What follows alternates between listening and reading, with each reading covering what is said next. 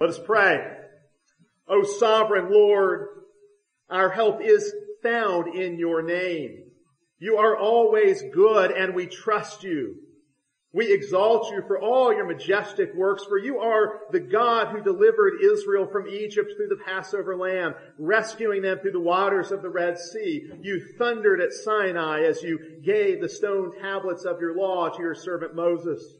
You established the tabernacle, the priesthood, the sacrifices, and all these things in order to point us to your son, our great high priest and king, the Lord Jesus Christ, who has rescued us from the world, the flesh, and the devil, who has saved us from your wrath and brought us out of Satan's kingdom of darkness into the glorious kingdom of light where we know your favor. Deliver us, Lord, today. May we not be overcome by the plague you have sent across many lands. May we not give in to darkness and despair. May we rejoice in your forgiveness. May we rest in your sovereign rule. For you are the maker of heaven and earth, the one who declares the end from the beginning, the one who has decreed whatsoever comes to pass, all for your own glory and for the good of your people. Shine your light upon us that we may be comforted in your love. Give us truth and wisdom to live by, that we may truly live, that we may live for your honor and glory. Grant us your peace with one another and with you. Father, protect us from all manner of evil and give us grace. All this we pray in the name of the Lord Jesus Christ to the praise of your glorious name, the one in whom our help is found. Amen. Our lesson of the day is from James, the third chapter, beginning in verse 12. Again, hear the word of God. Can a fig tree, my brethren, bear olives or a grapevine bear figs? Thus no spring yields both salt water and fresh. Who is wise and understanding among you? Let him show by good conduct that his works are done in the meekness of wisdom. But if you have bitter envy and self-seeking in your hearts, do not boast and lie against the truth. This wisdom does not descend from above, but is earthly, sensual, demonic. For where envy and self-seeking exist, confusion and every evil thing are there. But the wisdom that is from above is first pure, then peaceable, gentle, willing to yield, full of mercy and good fruits, without partiality and without hypocrisy. Now the fruit of righteousness is sown in peace by those who make peace. This is the word of the Lord. Us pray together. Father, it is a great comfort and joy to be in the presence of your people today, especially in a time like this. Father, we pray that you would give us the comfort of being in your presence, that you would give us your gifts today, that you would speak words of truth and wisdom to us now, words for us to live by. Father, we pray that you would strengthen us, we pray that you would give us help. Father, we pray that you would guide us in the right way. Father, we pray that your spirit would be at work in us to bear his fruit, that we might walk faithfully with you. Father, I pray that you would give us a spirit of service, that we might serve one another, a spirit of boldness. Father, I pray that you would help us to run to the fight. Father, we pray these things in the name of the Lord Jesus Christ. Amen. A lot has indeed changed over the last week. Uh, we have seen a virus from China start to spread. We have seen the stock market tank. Uh, we have seen the president shut down travel and declare a state of emergency. It's been a busy week. Uh, a week quite unlike any I've seen in a long time. Perhaps a week very different than any in any of our lifetimes. Uh, I believe that in the midst of these kinds of storms, when panic is in the air, when chaos reigns, the church has an opportunity to shine as only she can do, as only the people of God can do. Uh, certainly, I'm concerned. I know we all are concerned about the damage that the coronavirus has done and will do to people. Many have died. Perhaps many more will, and that is tragic. And we want to be smart to do what we can to protect ourselves and to protect uh, others out of a love for them, a neighborly love. Uh, all of these things are wise. Uh, it's not a, showing a lack of faith to take precautions to do such things. Uh, shows wisdom. But in times like these, times of trouble, uh, in times of darkness, this is where the light of the church must shine the brightest. Uh, and this is true because we have a confidence no one else has. We have a love in our lives others don't have. We know nothing can separate us from the love of God in Christ Jesus. We know the coronavirus cannot separate us from the love of God in Christ Jesus. We know a stock market tumble cannot separate us from the love of God in Christ Jesus. We know not even death can separate us from the love of God in Christ Jesus. And so we can face fearful things fearlessly. We can celebrate and rejoice even when the land is in agony, not because we're indifferent to that suffering, not at all. You know, we're called to enter into that suffering in all kinds of ways. But we can have joy. We can have peace. We can celebrate even in a time like this because we know the present suffering is nothing compared to the glory that is to be revealed. The present suffering is nothing compared to the coming glory. We know how the story ends. We can count our coronavirus trials as joy. That's what James would tell us. Count your trials joy. We can celebrate the supper today with the same joy as always, maybe in a little more sanitized form. Yes, certainly. But we can celebrate it with the same joy because we're still communing with Christ and with one another in the bread and in the wine. This is our hope. This is our confidence as Christians. And this is because we know that coronavirus is not the real enemy. The real enemy ultimately is sin. What we have to deal with, what we have to contend with is not ultimately corona, but it's sin. It's sin that threatens to destroy us more than anything else. While there's no cure for corona as of now, there is a cure for sin. This is the good news. There is a cure for sin found in the blood of Christ.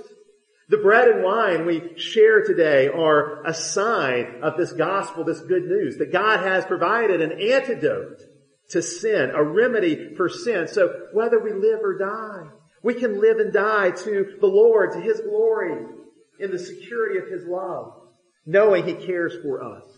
Christ is always the remedy. And Christ not only forgives our sins, great though they may be, Christ also transforms us, He matures us, He glorifies us. And there is our hope. We've seen throughout the book of James, it's really a call to maturation. It's a call to mature, to mature in the faith, to mature in wisdom, to mature in Christ likeness. You know, the reality is the wicked mature as well. The wicked mature, so to speak, also. They make progress down the path of folly. They grow in their pseudo-wisdom. Even as we seek to grow to become more like Christ, they grow, if you could say that, uh, becoming more and more like Satan.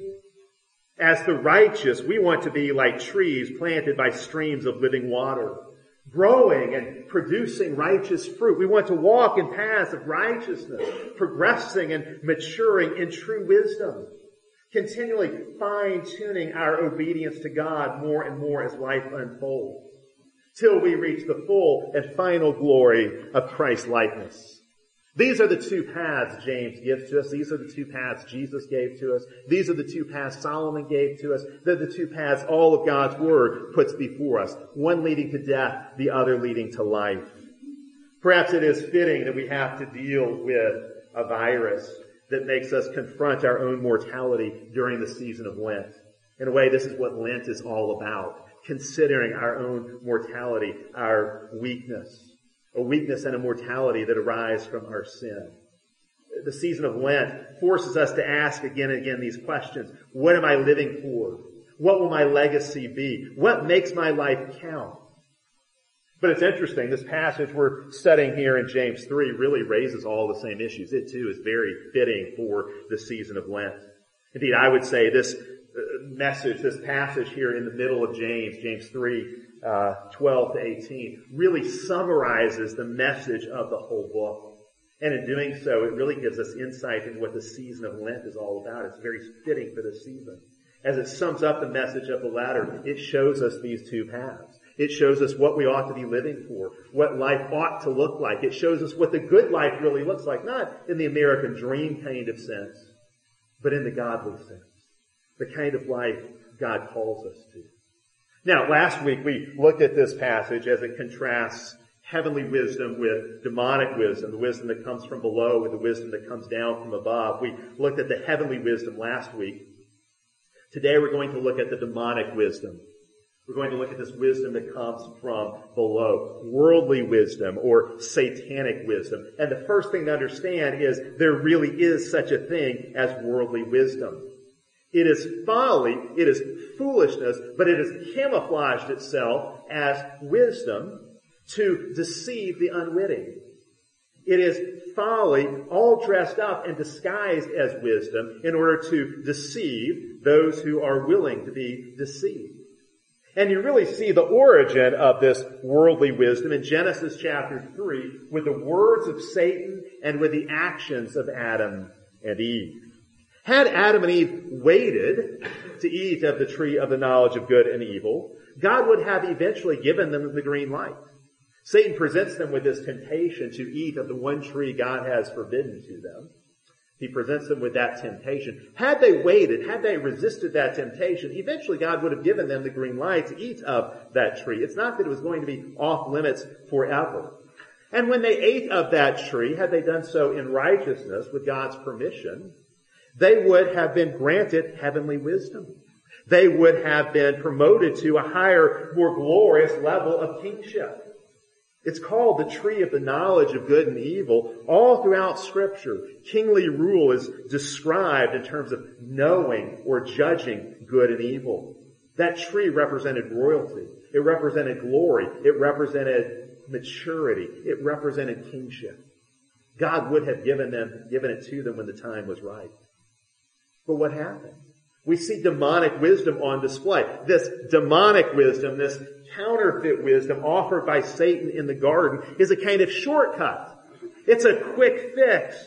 Satan says, you can have wisdom, you can have this wisdom, and you can have it now. It's a get wise quick scheme. All the wisdom, none of the waiting. That's Satan's promise. No suffering, no long obedience in the same direction. It can all be yours right now with one bite. And Satan is always making these kinds of promises. Satan promises get rich quick schemes as well. Uh, other follies that would eliminate the need for patience and perseverance, that would do away with the need for work and for obedience. Now, last week we saw James offers a sevenfold description of the heavenly wisdom, and we unpacked that. Well, we also find in this passage he gives a roughly sevenfold description of demonic wisdom. And so just as last week we walked through the seven aspects of the wisdom that comes from above, so this week we're going to walk through the seven aspects of wisdom that comes from below. And then we'll look at the results of this wisdom. So the seven attributes of this pseudo wisdom, this satanic wisdom, the seven attributes are found in verses 14 and 15. The results are then found in verse 16. And I want you to notice here, James is engaging in what we call casuistry. Uh, that is, he is paying careful attention to moral questions.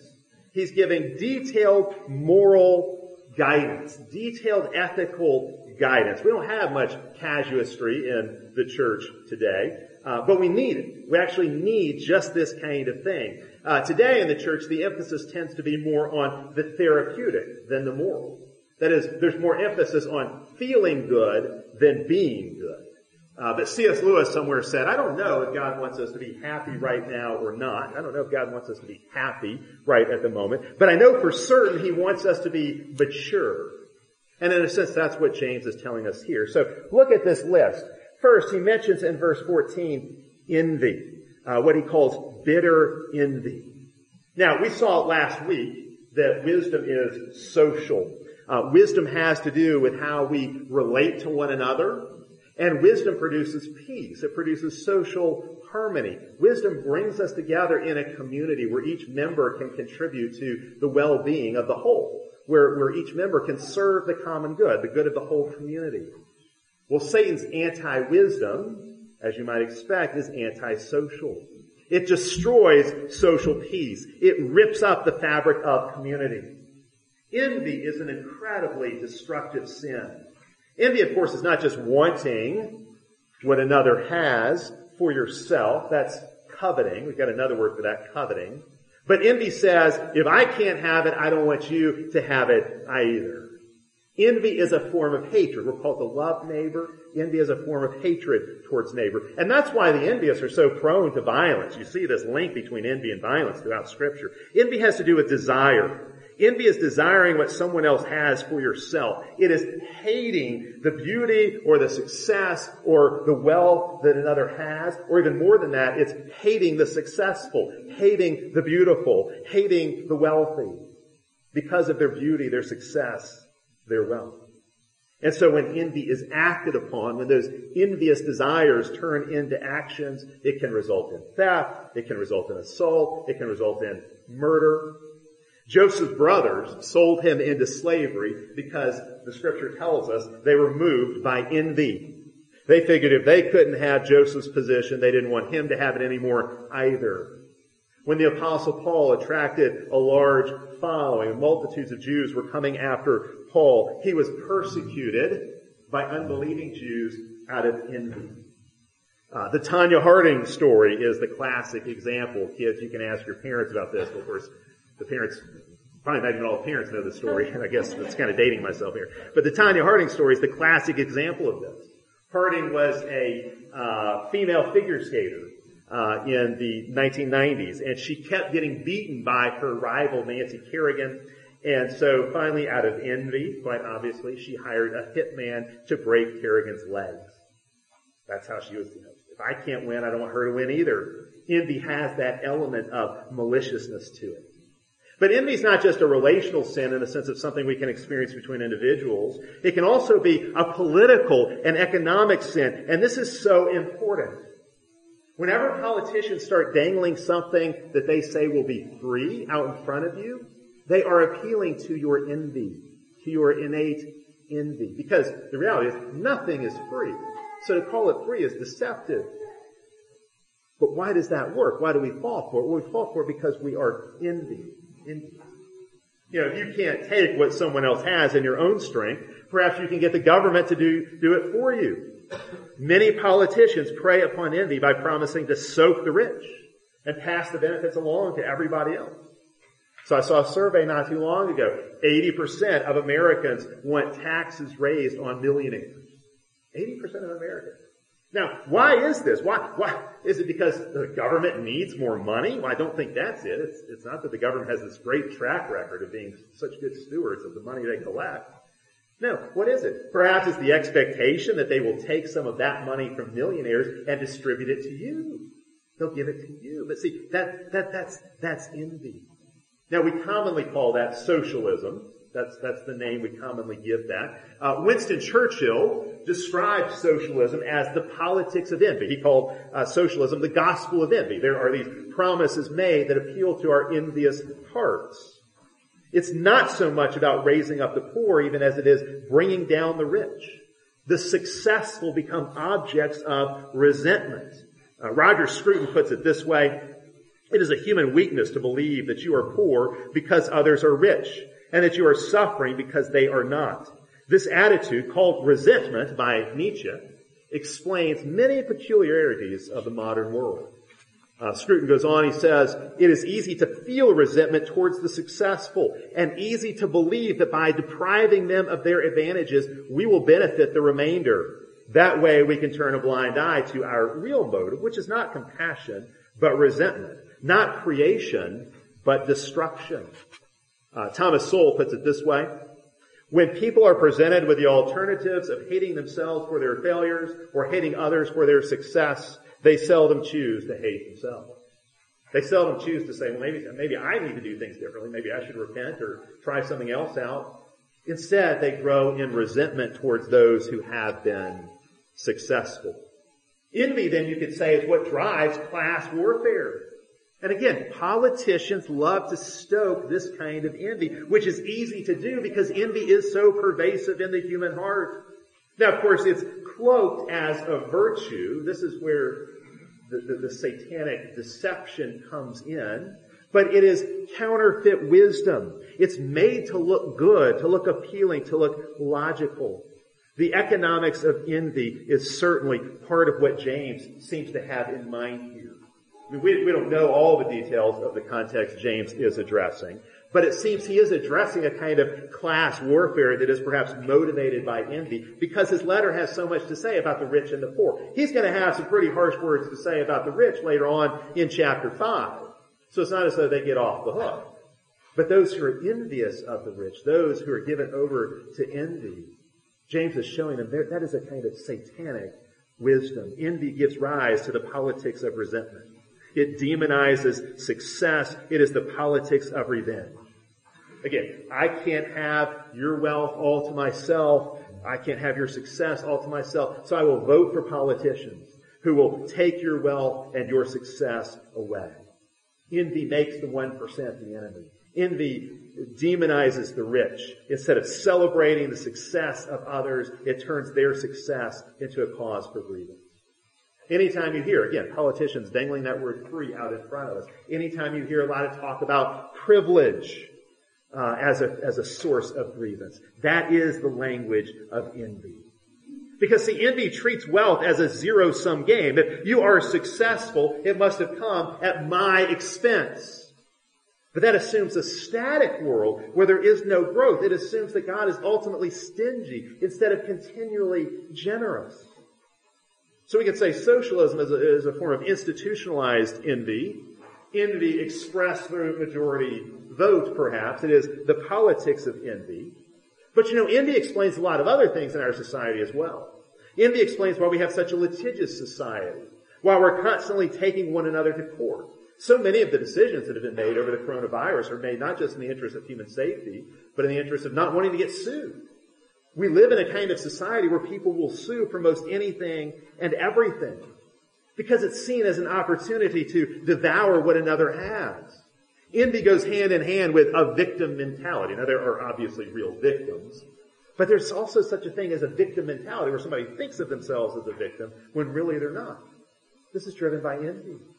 Envy leads us to coddle ourselves and condemn others. Envy bites and devours. The envious tear others down to get ahead. Envy is a vicious game of one-upsmanship. And envy can seep down into every area of our lives. Envy drives egalitarianism, which not only seeks to level out distinctions between rich and poor, but between male and female. We live in a culture that is saturated with envy. And again, it can look wise, but in reality it's foolish. It looks wise the way the fruit looked wise to Eve. It creates bitterness, as James tells us here. It wrecks relationships and societies. Envy changes society, but in the wrong way. You know, James is writing to people who want to change their world. They want to change their society. They want to bring cultural and civilizational transformation, but envy will not bring the right kind of transformation. Envy is so central to this pseudo wisdom James is describing. He actually mentions it twice in verse 14, and then it appears again in verse 16. You must guard yourself against it.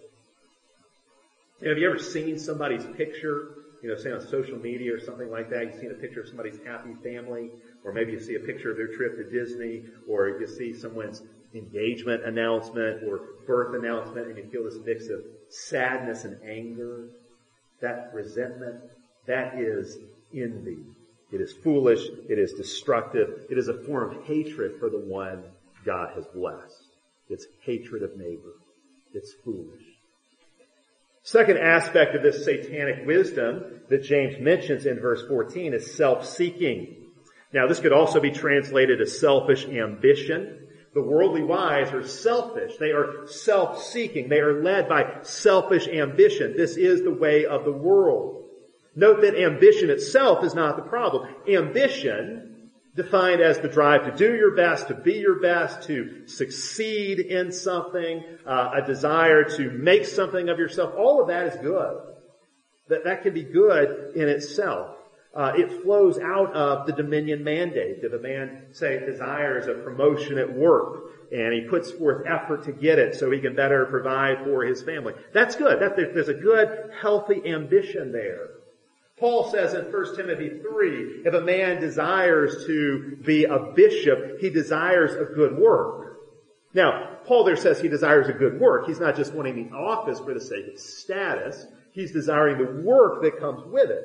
But that kind of ambition, to be a servant and a leader in God's church is a good ambition. Want to do the work of the ministry uh, is a good and holy ambition. Ambition is wise. A wise person will be ambitious. He'll be seeking to continually expand his realm of dominion. So that's the ambition's good. But put the word selfish in front of it, selfish ambition, that is foolish. Selfish ambition is self-seeking. It centers on the self. It basically makes a religion of the self. The worship of the self, of course, has always been a problem, going all the way back to, uh, to the Garden of Eden, uh, when Adam put himself and he put herself on the throne and in the judgment seat, in a sense, exalting themselves, grasping higher honors and positions for themselves. But that's what we do a lot in our lives. Much of history is about men and women doing this. The whole history of philosophy, the whole history of secular philosophy is about man making himself the measure of all things. Man's reason, man's experience, man's feelings, depending on what the fashion of the day is.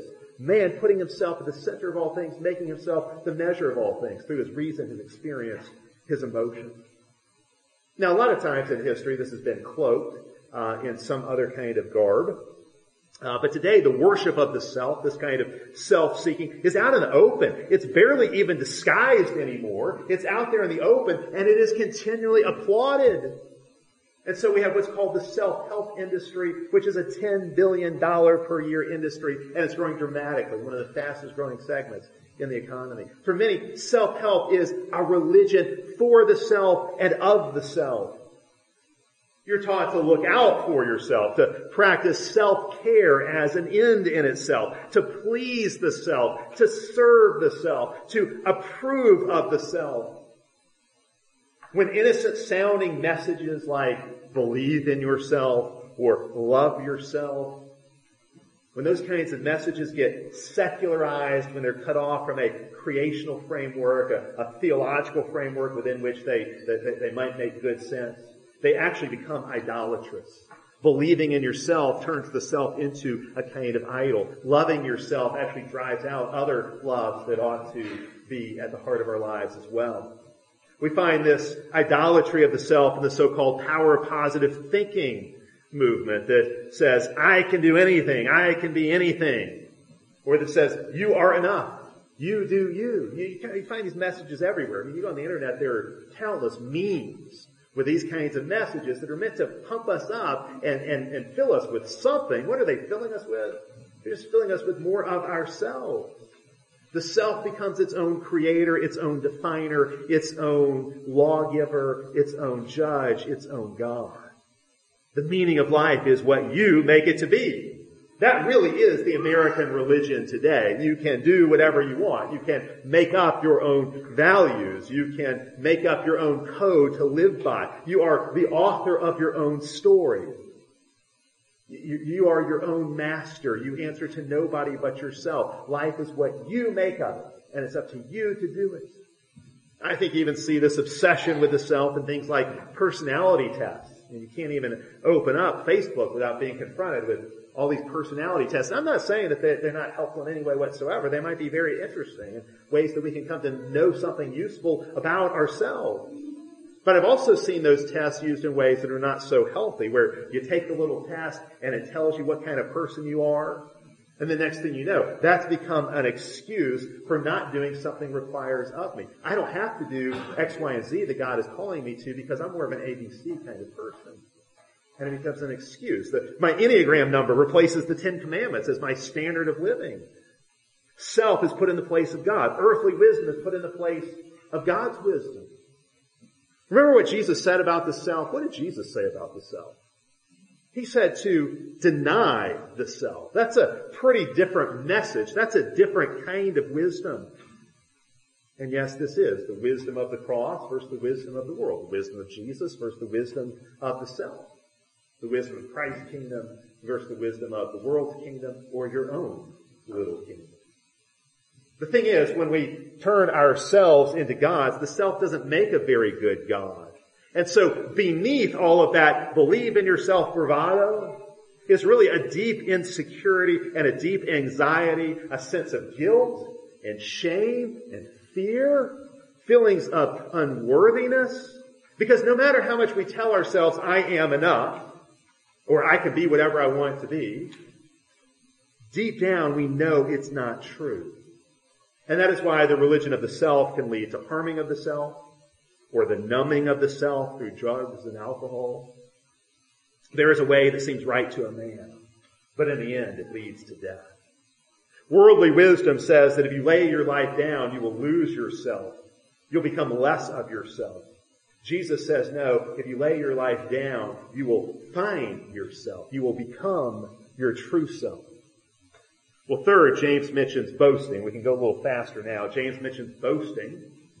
Uh, he says, do not boast, because boasting is a sign that you are in the grip of the wisdom that comes from below. James here is warning us against arrogance, against being wise in our own eyes, is how Proverbs describes it. The fool is wise in his own eyes. Proverbs is filled with warnings about this kind of arrogance, this kind of boasting, and maybe especially young men who are given over to this kind of boasting, and that's why you have so many warnings about it in the book of Proverbs, which is addressed to young men. The problem is the prideful person thinks he already knows best. And so you cannot teach a boaster. You cannot correct a, a, a proud person. It is obvious boasting gets in the way of true wisdom. Pride is nothing to be proud of. Paul tells us we're to make a sober estimate of ourselves. Pride just reveals your own folly. Indeed, pride is reveling in your own folly. Pride is boasting in what ought to bring you shame. Fourth, James adds to the list, false to the truth. This is an interesting one, and we might be curious to, to, to, ponder how this might have fit into James' context when he originally wrote. I think it's interesting to consider how every one of these aspects of the false wisdom that James describes really can be traced back to Genesis chapter 3. Certainly that's the case here. It's what Paul, the apostle, calls exchanging the truth for a lie. It's lying about God's truth. The serpent asked, has God really said? And then he lied about God's word. He became a false teacher, a false prophet. The mark of worldly wisdom is being false to scripture, lying about scripture, questioning and lying about what God has said, twisting what God has said. You are false to the truth. And that is why you can have supposed churches that have really become synagogues of Satan. It may still say Methodist or Presbyterian or Christian church out front, but it is no such thing because it is full of Satan's wisdom rather than God's wisdom. It's not a place that preaches God's word. It's not a place where God's word is heard anymore. And what they have done is they have substituted their own lies for God's truth. They have disguised it. So it's not always obvious, but they're being false to the truth. They are twisting God's word. They are questioning God's word. It is satanic. Now in our day, it's very obvious where this especially happens is on sexual issues. People try to make the Bible say the opposite of what it says or something very different from what it actually says about marriage or about manhood and womanhood or about homosexuality. This is where people are especially false to the truth. Being false to the truth means trying to keep the name Christian while filling it with content that isn't Christian at all. As if you could invent a religion and invent a God for yourself and then slap the Christian label on it and, and present it as if that were the Christian faith. Whenever somebody is confronted with some teaching of scripture and they say, but I don't want to believe in a God who's like that, or I can never imagine God does this, that's being false to the truth. You're putting your own idol in place of the true God. It may seem wise. In fact, in churches where this happens, you know, that, that's the, that's the, the appeal. Oh, if we will just make adjustments to the Christian message, if we'll just tinker with this or that teaching in God's Word, we can draw more people in. We won't have to be at odds with the scientists or with the celebrities of the day or with the politicians. Guess what? You can be a Christian and still be cool. It looks so wise. It's, it's so attractive. But it is a lie. It is really foolish. Then in verse 15, James groups together three aspects of this pseudo wisdom. He says it is earthly, it is sensual, it is demonic. And it is interesting how this list corresponds to the traditional threefold list of the church's enemies. The world, the flesh, and the devil. Earthly, sensual, demonic, the world, the flesh, and the devil. These things go together. Earthly here means earthbound. It means constrained by the perspective of the here and now. We might describe somebody as a materialist, for example. They have, uh, they're, they're so consumed with the earthly perspective. They're only living for the present moment, treating this life as all there is. That is worldliness. It's buying into the evil world system, the fallen world system that normalizes sin. The essence of worldliness is treating sin as normal, as inevitable, as just the way things are. So sin no longer disgusts us or alarms us in any kind of way. It's just what happens. Of course people live together before they get married. That's just what you do, right? That's earthly wisdom, demonic wisdom. Sensual the term here suggests living by feelings and emotion and uh, immediate gratification rather than wise judgment that comes from God's Spirit. More than that, sensual means living for pleasure. This is the opposite of the purity that we looked at last week. Uh, where James identifies purity with heavenly wisdom. Here you have sensuality. The sensual person is controlled by his desires, by his feelings. He lacks self-control.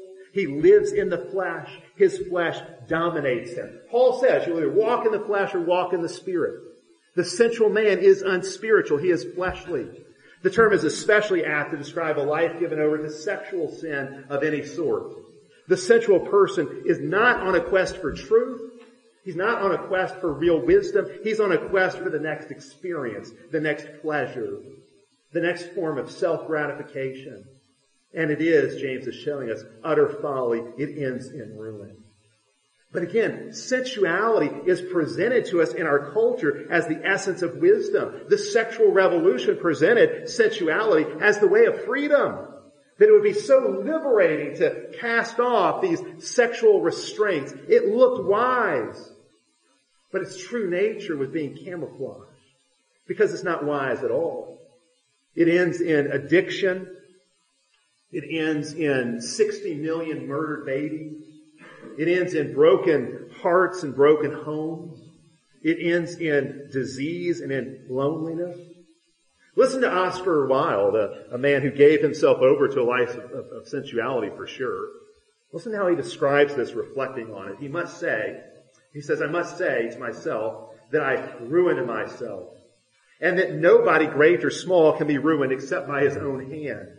Terrible as what the world did to me, what I did to myself was far more terrible still. I let myself be lured into long spells of senseless and sensual ease.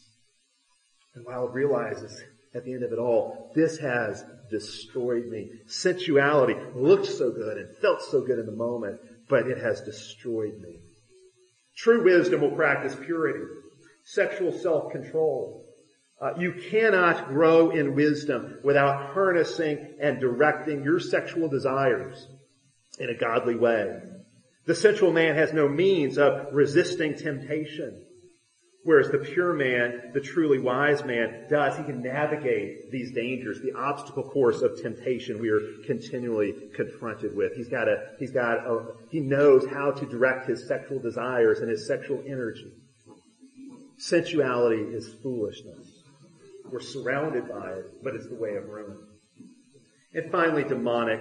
This false wisdom comes from below, not from above. This is kind of a summarizing term. But I think James wants us to understand that Satan himself is involved in propagating this false wisdom. It doesn't just happen. These false worldviews, these false philosophies, these false religions that have so much purchase on the world are inspired by Satan. It's what Paul says. We wrestle not against flesh and blood, but against principalities and powers, against rulers of darkness, spiritual hosts of darkness. Satan makes his wisdom look very alluring. He can disguise himself as an angel of light. It's very tempting to us in that way. Satan doesn't come knock on your door and say, hi, I'm from the pits of hell and I'm here to drag you down with me. No, he makes that demonic wisdom look heavenly. He makes what is evil look good, what is ugly look beautiful.